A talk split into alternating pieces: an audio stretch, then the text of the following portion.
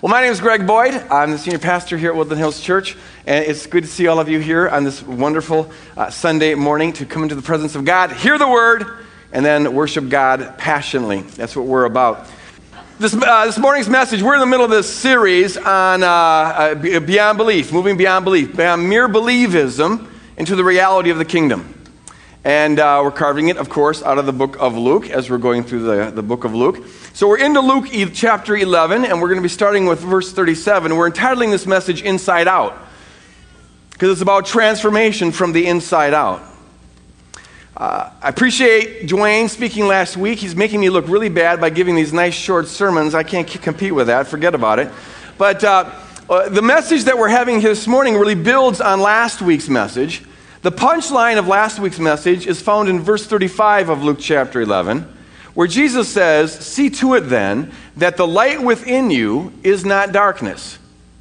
It's about having light within you. And uh, uh, you see according to the light that is within you. And then Luke connects this piece of the narrative with that teaching, and we're starting in verse 37. And Luke says this When Jesus had finished speaking, a Pharisee invited him to eat with him. So, Jesus, who was willing to go anywhere with anyone, he went in and reclined at the table. But the Pharisee was surprised when he noticed that Jesus did not first wash before the meal. Now, we might think that's no big deal. You know, you're just supposed to eat a little hygiene here and take care of germs. They didn't know about germs in the first century. That's not why they washed. Uh, for, for, for Jews, at least, this had a religious significance to it. There was a rule about this. Uh, it was called a ceremonial washing, and you had to wash the cup uh, and whatever utensils you were going to use, and wash your hands. And that was a way of consecrating them to God. It was the, the way most of us say grace before we eat our meal. It's a way of thanking God for our meal and consecrating the conversation to God. Well, this was just sort of a rule that you were supposed to do. And Jesus knew that, but he intentionally doesn't do it to provoke a discussion, to make a point. And it's building on the point that we saw last week Jesus making about having light within you. So then the Lord says this. Seeing that this guy is surprised, he says, Now then, you Pharisees clean the outside of the cup and dish, but inside you are full of greed and wickedness. You foolish people. Great little supper discussion going on here.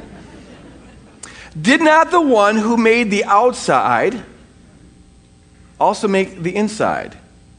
Yes, God made the outside, so don't ignore that.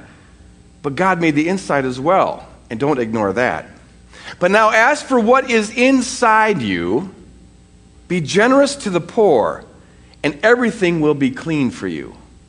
What an interesting statement. We're going to unpack this here. Pray with me here for a moment. Father, I pray for everybody in this auditorium and everybody who is listening through podcast. And I pray, God, that you would open our minds and our hearts and our ears and our spirits, our innermost being, to receive your word. Build your kingdom in our life. Confront us, convict us if need be, transform us. We have no trust in words or in eloquent speech or in human wisdom. But God, we trust that you can take the words that come out of anyone's mouth and use them to further your kingdom. Infuse them with your authority to further your kingdom. Lord, I ask that you help me stay present, aware of your, your presence as I'm speaking, and to be surrendered to you on a moment by moment basis, that your will might be done in this place and through the podcast as it is in heaven. In Jesus' name we pray, and all God's people said, Amen. Amen. The question here that we're dealing with is, is simply this how, how do you get clean? How do you get clean on the inside? Or to build on last week's metaphor, how do you get light on the inside? How do you become a person who's got light on the inside? It's a huge issue. It's a huge issue because probably all of us would agree that we're not quite as clean on the inside as we look on the outside. There may be a few people who have really just crashed and burned recently, and they look as bad as they are. And there may be a few people who are just that righteous that they look as good as they are. But most of us, let's be honest, our outside looks a little better than what's going on on the inside. If someone were to invent a machine that they could put sort of electrodes on your head and monitor all your brain activity and translate it into a screen, uh, and show a video uh, of, of what you're thinking and put it on Times Square, that big video on Times Square. So the whole world could see exactly what you're thinking. Most of us would decline the offer to wear that machine. Inside of us, the world would see. Uh, the world would see right into our soul, and they'd see that uh, we have Sometimes, at least, animosity, anger, hatred, uh, thoughts, violent thoughts, wishing sometimes people dead, uh, sometimes perverse thoughts, perverse fantasies that we give inside. Would your spouse want to watch that screen on TV Square? Uh, I mean, on, on, on Times Square? Um, you know, there's things that go on in our life. If we're honest with ourselves, we're far more egocentric, far less spiritual than, than we let on in terms of our outside behavior. If we're honest with ourselves. So the question is this How do we really get clean on the inside? How do we get light on the inside? And I want to talk about two wrong strategies, and then I'm going to talk about a kingdom strategy, which is really not a strategy at all. It's more of a reality. The first wrong strategy for getting clean on the inside is the one that Jesus is explicitly addressing in this passage. It's the religious strategy, it's the Pharisees' strategy. It's a performance strategy. And the, str- the strategy is simply focus on external things and just trust that if you do the external things, you are clean on the inside. This is sort of a Pharisee mindset. It's a legalistic mindset. It's a performance mindset. It's a, the mindset of, ex, uh, of externally focused religion. If I just wash the cup right and wash the dishes right and wash my hands right like I'm supposed to, well, then I'm right with God. And now I'm okay. Now I'm clean. And that mindset has a million different varieties to it, and it lasts still to this day. In a lot of religious circles, you're taught that if, if you just do the rules, you're going to be okay. If, eh, the way to get right with God the way to get loved by God and the right way to be saved is you just do the behaviors. If you just tithe, well, then you're going to be okay. If you just go to church a certain amount, well, then you're going to be okay. If you just win two people to the Lord every year, well, then you're going to be okay. If you just stay away from R rated movies and don't drink and don't dance and don't smoke, well, then you're going to be okay. Uh, you know, it, it, just give me the list the list of to dos and the list of don'ts, and if I just do that behavior, well, then, then, then, then I can trust that I'm clean. Or in some areas, it's more about doctrine. If you just believe the right things, well, then you can know that you're okay. The church that I was saved in, you know, it was really important that, that, that you had the right doctrine, and, and that was about being baptized the right way. And hardly anyone was baptized the right way. And if you're not baptized the right way, well, then, then you're unclean, and, and then you're, you're not saved. But if you're baptized the right way with the right words said over you, well, then you're clean and saved. And, you, and, and so it's about the right doctrine. If you, just speak in tongues and if you have the right eschatology and the right view of inspiration and the right interpretation of Genesis 1 and, and you cross all the T's and dot all the I's and just the way we tell you to, to, believe what I tell you to, well, then you can know that you're going to heaven and you're clean and you're right with God. It's the religion of, of, uh, of, of performance, of legalism, external focus. And see, that, that kind of thinking has been very popular throughout time because it's got some advantages to it. For one thing, it makes you feel secure. I mean, it's so doable, it's tangible. A good percentage of people live in fear. And they're just asking the question tell me what to do. What am I supposed to do? What am I supposed to believe? Just put it down on paper, and I, if I can just do this, I'm going to be okay. And it's so tangible, it's so doable, it's so concrete. And, and we tend to like that. And so legalistic performance based religion is, is, is very tangible, it gives people security. It also has this advantage.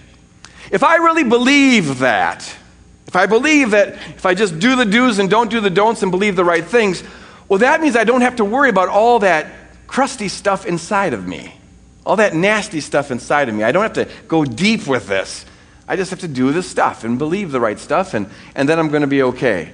And so it, it affords me the opportunity to not have to worry about that. That's why, as some of us know, maybe a lot of us know from past experience, if you're in these sorts of religious circles that put a premium on the externals, you got a lot of people who feel really righteous for doing the externals and believing the right stuff, but inside they can be full of all sorts of junk, but they don't even notice it. All sorts of judgment and gossip and bitterness and hatred, maybe racism, but they don't even notice it because they're conditioned not to look at that. They're conditioned to look at external stuff. In fact, the people who tend to succeed in those sorts of religious systems and usually rise to leadership are those who tend to be the most shallow and least prone to introspection in the first place. Because if you tend to be an introspective person, Well, you see through the facade pretty easily of the external religion. But it's a popular way of doing things. It has been throughout, throughout history. Now, there's several problems with this focus, the Pharisee focus on externals. Problem number one is this the behavior focused religion presupposes a behavioralistic God, a, a very sub Christian view of God, a, a, a view of God who's more interested in the rightness of your beliefs and the rightness of your behavior than he is in you. This God, the behavioralistic God, the God of religion, is a God who, if you have the right behavior attached to you and the right beliefs attached to you, well, then you're in. But if you have the wrong behaviors attached to you and the wrong beliefs uh, attached to you, well, then you're out. This is a God who relates to you uh, and, and loves you conditioned upon the rightness of your beliefs and the rightness of your behavior. And I submit to you that if Christ is the center of your thinking about God, you'll see that that view of God just is not adequate. All of our thinking about God is to be centered on, on Jesus Christ, uh, perfectly expressed on the cross. Jesus says, If you see me, you see the Father. And Jesus just didn't base how he related to people on, on the rightness of their beliefs and the rightness of their behavior. In fact, he tended to shut, uh, uh tend to turn away, or at least turn off, aggravate those who had all the right beliefs and the right behavior, and he tended to attract those who had the wrong beliefs and the wrong behavior. He didn't condition how he related to people based on what they were doing. Uh, you know, the, the Gospels tell us a story about when he was dying. There's the two thieves who were being crucified with him. And one of those thieves at the last minute had this change of heart and said, Lord, can I be with you today in paradise? And Jesus didn't turn to him and say, Well, depends. Do you smoke? Think about it. What words were said over you when you were baptized, dude? No, he didn't do that. You see, it was the, the heart, the heart disposition of a person. Even at this, this 11th hour of this guy's life, just before he dies, this turn of heart is what made him salvageable, and God's the kind of God who will salvage anything that, and anyone who can be salvaged. So, so the behavioralistic God, the God who conditions everything based on your behavior and the rightness of your beliefs is a sub Christian view of God. A second problem with external focused religion is this it just doesn't minister life to anybody. It doesn't minister life to anybody. It doesn't, it doesn't bring you into the kingdom life. You can do all the right behaviors and believe all the quote unquote right things. And even if you do that perfectly, which you're probably not going to do, but even if you do do it, you're going to feel empty. It doesn't bring a fullness of life. It doesn't bring the joy of the kingdom. It doesn't bring the peace of the kingdom. It doesn't bring the power of the kingdom. It leaves you empty. And the reason is this you were created, and I was created to experience unconditional love and unconditional worth and unconditional significance. Our innermost being needs to be loved and needs to feel significant and worthwhile in a way that only God can give. But see, if I am doing certain things and believing certain things to feel love, to feel worth, and to feel significant, then my innermost being knows that what is really loved and what is really worthwhile and what is really significant is not me, but the things I did and the things I believe to feel love, to feel worth, and to feel significant. Are you, are you seeing this? The worth and the love and the significance attaches to what I do to get it, not to me. I, I, the analogy I sometimes use is this if you're in a performance based, legalistic, externally focused religion, then it's sort of like eating a meal, a seven course meal that tastes so good, but all the food gets caught in your teeth. So you're like a, you have this, you're like a giant chipmunk with their you know, cheeks all puffed out. But you just can't swallow any of it, and none of it gets to your stomach, so none of it nourishes you. When you do stuff, when your love and worth and significance is, is conditioned upon what you do and, and the particulars of what you believe, then all the worth and significance attaches to what you do to get it, and none of it gets to where, you, where it needs to get, which is in your innermost being. Which is why uh, it always leaves you empty. It always leaves you empty. But as long as you're under the delusion that the way to get worth, love, and significance is by doing certain things and by believing the right things, well, then you'll keep on trying to do it better and do it more and believe it better and believe it more because you keep thinking that if only you get it right, well, then you're going to feel full and significant, and it never, it never pays off. So the performance-based external religion of the Pharisees, it doesn't minister life and it has a sub-Christian view of God. And a third thing, Because it never gets to the innermost being of a person, it never truly transforms a person. External religion conceals, listen to this now, it conceals wounds and it conceals sin, but it can never heal wounds and can never eradicate sin. In fact, as many of us know from experience, externally focused religion, if anything, will tend to aggravate wounds and aggravate sin. Think of it like this if you're in a religious system that gives points, you get points for how you look, the rightness of your behavior, then you are by definition in a religious system that gives you points for hiding all your wounds and all your sin. And so, the people who succeed best in religious systems uh, that are externally focused are those who are best at hiding, those who are, who are best at faking it. It rewards people who hide the best. And when wounds are concealed and they're not brought out of the closet, and when sin is concealed and not brought out of the closet, they tend to fester, they tend to get worse, and they come out in sick, dysfunctional ways. But if you're really a, good at the religious system, you just find better ways of hiding it. This is why, if, if, uh, if you're able to peel back a little bit of the thin veneer of religiosity, of legalistic, performance based, externally focused religion, you will find a lot of people who are profoundly sick and profoundly in bondage to all sorts of sins. It's just beneath the surface. There's all sorts of no talk rules. You don't notice these things, you don't talk about these things because we are the people of God and we are holy and righteous, right? And so everybody's hiding it. And everybody feels like they're the only ones who have these perversions in their heart and this wickedness and judgment in their, in their soul and things of that sort. But everyone goes along in secrecy, keep on hiding it, and it just gets worse and worse and worse and worse. It doesn't transform a person from the inside out. So, how do you get clean on the inside? It's not the Pharisees' way. It's not by focusing on externals. It's not by making sure that you wash the cup just right and wash the dishes right and wash your hands just right. That focus will minister death to you. That will just intensify the dirtiness on the inside. It will not make you clean. So, an external focus is not the right solution. But secondly, ignoring externals is not a solution either. Having no concern for the cup and the dish and the hands is also not a solution. Now, follow me on this. I, I, I say this because there are some people who get freed from the legalistic, Pharisaical, external focused performance religion thing. They get freed from that, which is good. But then they go to an opposite extreme.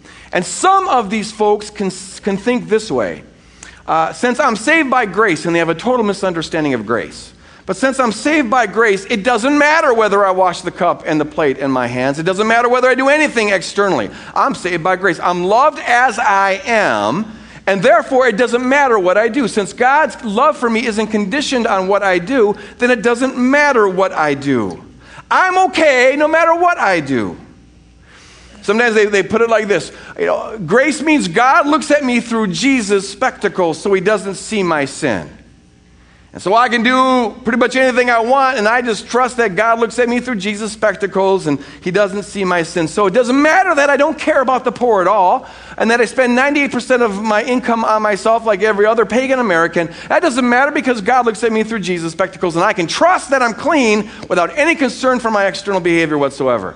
Doesn't matter the fact that I, I, really don't seek after God. I don't pan after God. I don't care about His Word. Doesn't matter that I don't get convicted about anything, really. Uh, I just do pretty much what I please. It doesn't matter that I sleep around when I want to sleep around. That doesn't matter because God looks at me through Jesus' spectacles and I can trust that I'm clean without any concern for external behavior whatsoever. I'm saved by quote unquote grace. And I have met, in fact, here at Woodland Hills Church several who have left their spouses and gone off with somebody else, left their kids to go move in with somebody else. And they do it in the name of grace. And when someone tries, brother or sister tries to confront that, saying, This is grievous to God, this is sin, and this is of the devil, the response is, Well, you can't judge me because I'm under grace. God looks at me through Jesus' spectacles. And I want to say, I mean, I, I, I can't communicate how that thinking grieves my heart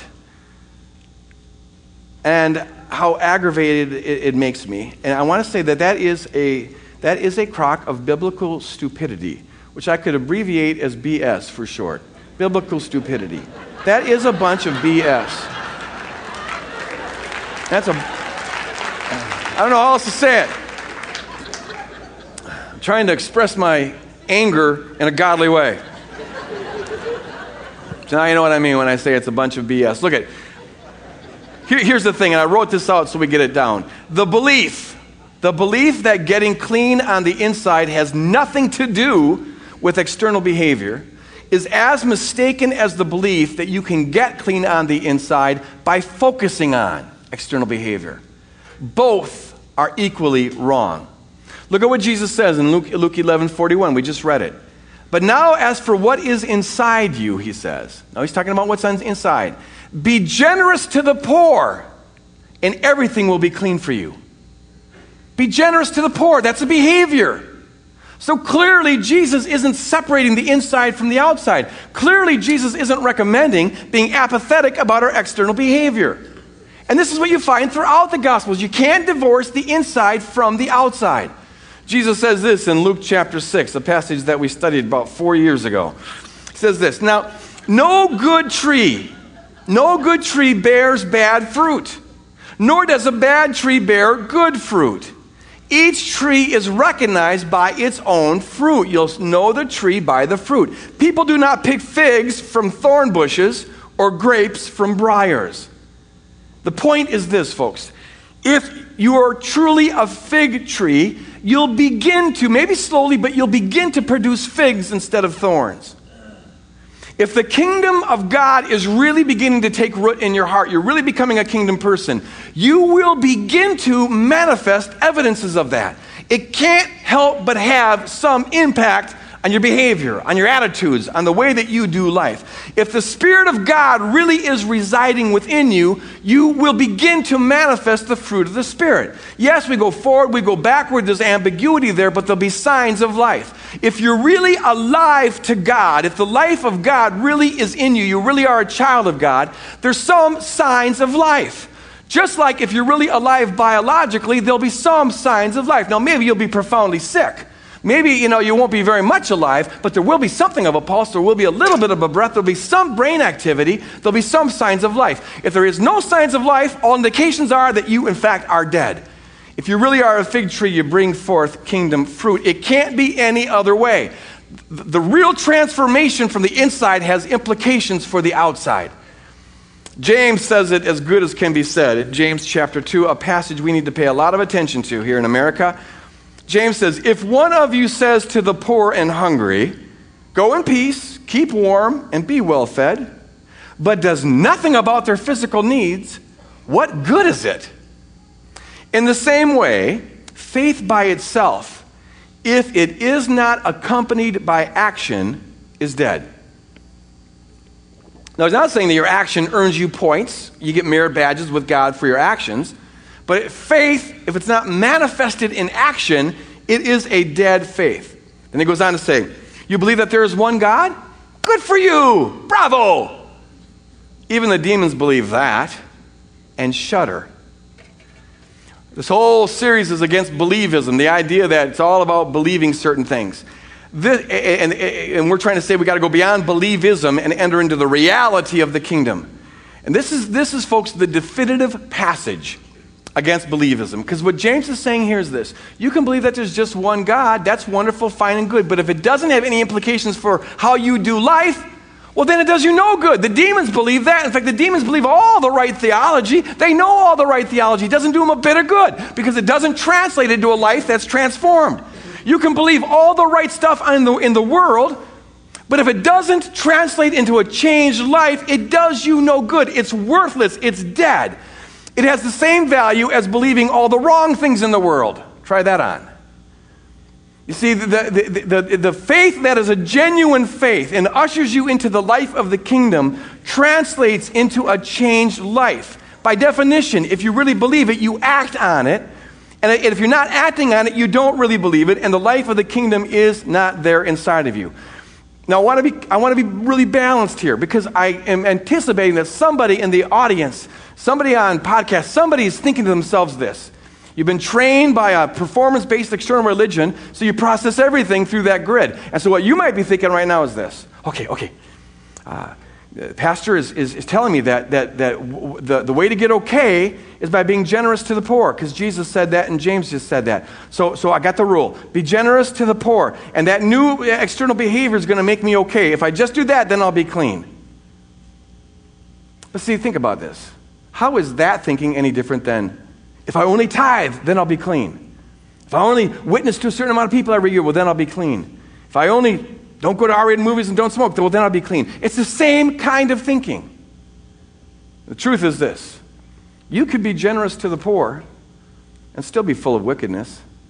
You can be generous to the poor and still be full of lust, still be full of self righteousness, still be full of pride, still be full of judgmentalism. In fact, I'll tell you, uh, some of the most Pharisaical people I've ever met have been people who have sold all their riches and moved in uh, to poor neighborhoods and entered into solidarity with the poor. And that's wonderful, and I applaud that. But then they turn around and judge everybody who didn't do what they just did.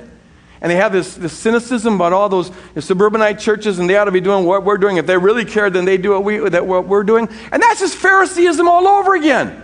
I like their behavior, but, but that mindset is just as wicked as any other kind of judgmentalism or, or pride or egocentric religion. You can't make yourself clean by focusing on the outside. It doesn't matter what that outside behavior is, even if it's something as good as being generous to the poor, if you're doing that as a way of getting clean, it doesn't work. Nor can you believe yourself to be clean by ignoring the outside. That's simply death. So the, we're back to square one.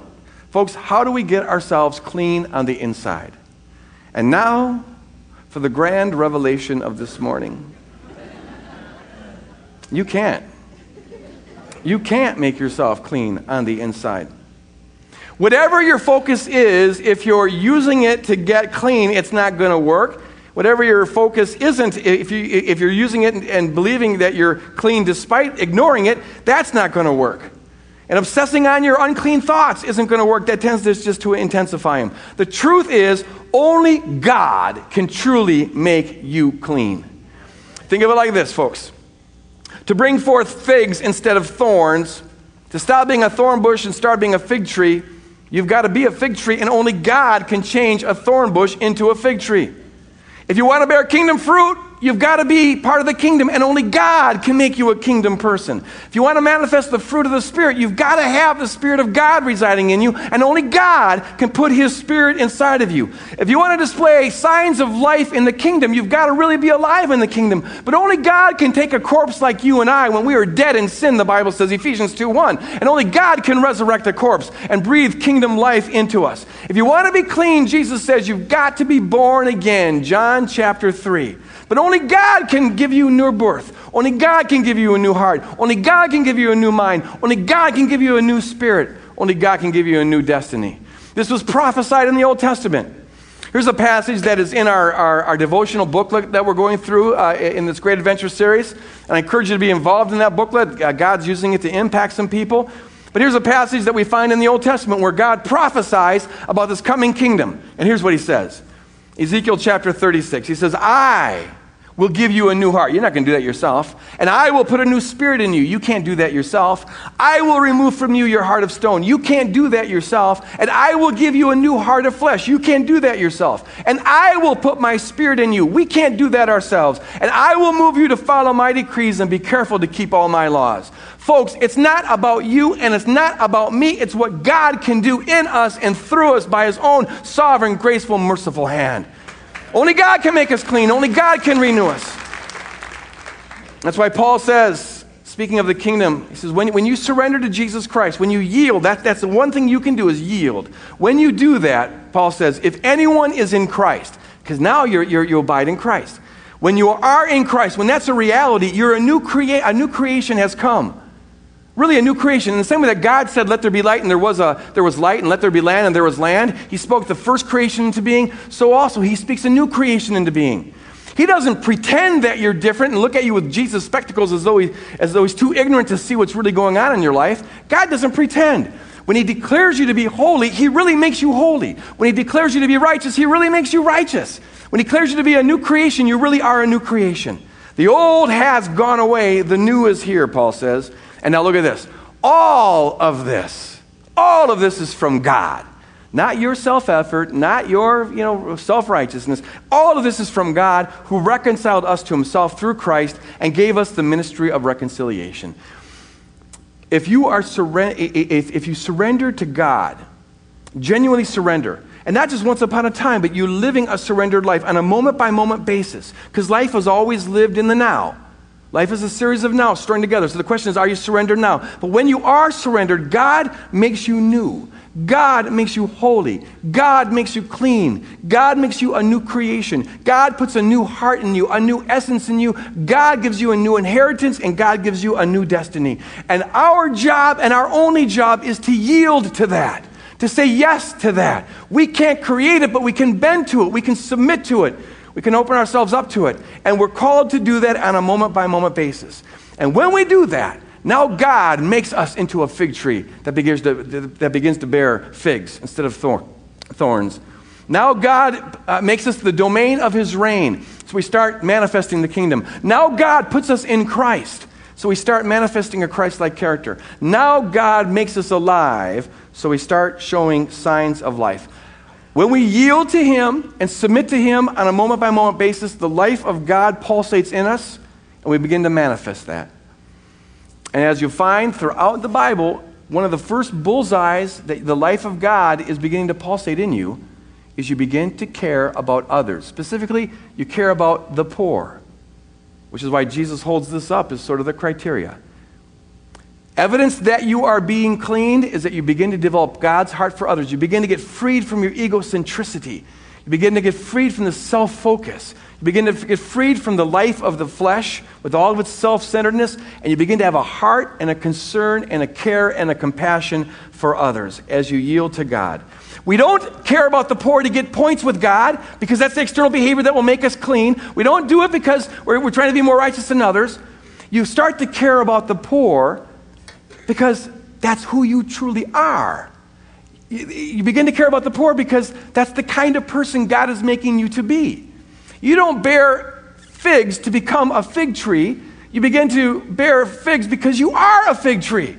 You don't adjust your behavior to get holy. Rather, you begin to adjust your behavior because you are holy. You don't start to do the works of a new creation in order to become a new creation. Rather, you start to do the works of a new creation because you are a new creation. God has changed you, given you a new heart, made you a new creature, has uh, rebirthed you into the kingdom life. And what Jesus is really saying here in this passage, folks, is just this live in congruity with who you truly are. Be in the kingdom, submit to the kingdom. All of his teachings are about that. And now live in congruity with that. What he's saying in a nutshell is this don't drive a wedge between your inside and your outside. You can't drive a wedge between your inside and your outside. You can't separate those two things. Don't separate them by thinking that you can clean the inside by focusing on the outside. And don't separate them by thinking that you can be clean on the inside regardless of what you do on the outside. No, it's all part of one thing. And when you surrender to the kingdom, God changes you from the inside out, and it, it inevitably and necessarily is evidenced in your behavior. And the whole of the kingdom life is simply manifesting the truth of who God has made you to be in Jesus Christ. There's one more thing I want to say. That's a very important thing.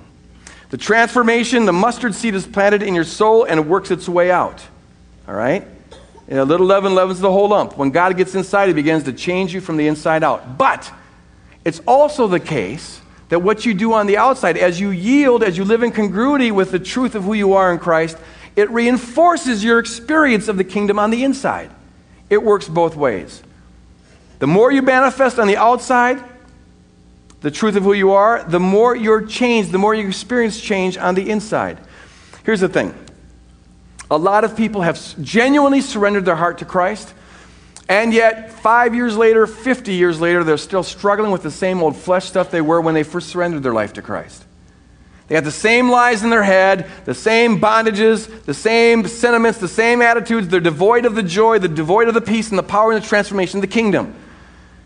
And part of what Jesus is getting at here is this the way to grow in your kingdom transforming experience is to not wait to first experience the change and then start doing stuff, but rather start doing what you know is the right thing to do, and that will help you begin to experience the truth of who you are.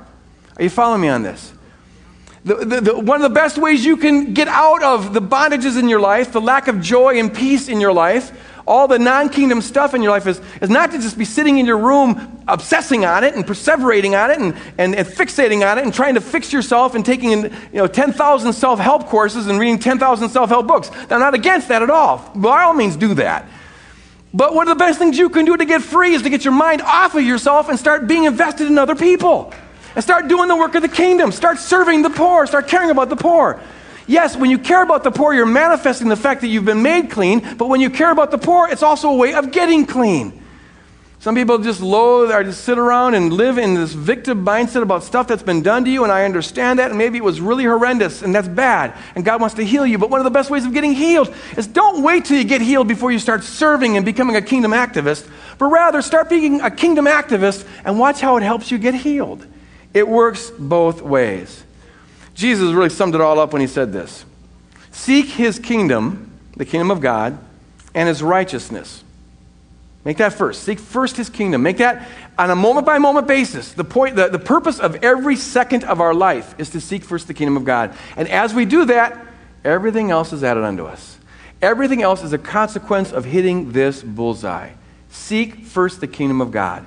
Make God, surrender to God as king on a moment by moment basis in your life, and then do the works of the king on a moment by moment basis in your life, and all the benefits of the kingdom will begin to be accrued to you. But if you seek the benefits instead of the king and the kingdom, well, then it's not likely to come to you at all. How do you get clean? Well, you can't make yourself clean. What you can do is surrender and let God make you clean. And then live in congruity with that. Yield to the king, yield to his will, and the benefits of the kingdom are there. So close your eyes for a moment. I want to ask the worship team to come back up. And just two questions here. One, uh, I want to ask the Holy Spirit to, to reveal to us what we need to get from this message. Some here, perhaps, have been conditioned to have an external focus. And what you obsess on is washing the dish and the cup and hands right, or believing the right thing, or doing the right behavior. And that's not, it's good that you're concerned about those things. But to you, that's the way to get clean. And I want to ask the Holy Spirit to set you free right now. Because there is no king, there is no cleanness, there is no kingdom in that. There is no life in that. Only God, through the person of Jesus Christ, can give you the life that your heart longs for and thereby transform you. And so, can you let go of all your religious stuff as a way of getting life and recognize that they're idols? Turn from that and realize that you are made okay and made clean and made a kingdom person on the basis of one thing and one thing alone, and that is what Jesus did for you on Calvary. Will you just receive that?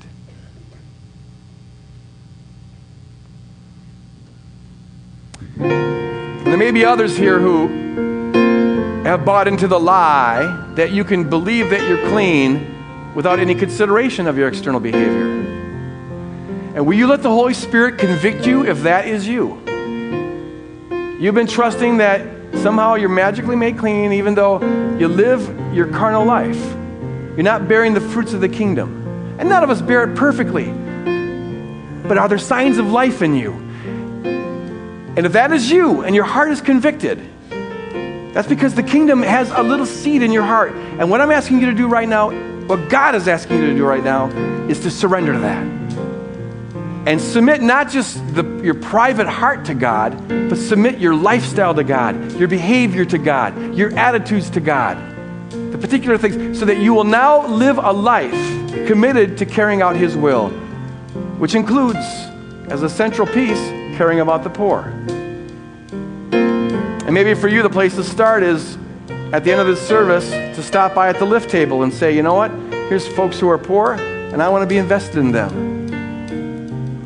Because that's what the king says we're supposed to be doing. Holy Spirit, I just pray that you would now seal on our hearts what needs to be sealed, transform us, revolutionize us, kingdomize us, set us free from the lies we've believed, set us free from the strongholds that we've been under. Lord God, bend our hearts, bend our wills so we totally and completely submit to you, not in some private way, but, but Lord, we submit every area of our life. Our finances, our behavior, our attitude, all of it belongs to you because you are our King, you are our Lord, and we're clean, cleaned, cleansed by you and by you alone. Cleanse us, Lord, inside, outside, upside down, every which way. Make us wholly yours. And now, Lord, as we go to continue to worship you and take up this offering, God, we do it as an, as an act of praise towards you. We submit our finances to you, and we ask that you lead us and guide us in how you would have us steward these finances to further your kingdom, to serve the poor, and to do all the stuff that you call us to do. In Jesus' name we pray. Amen.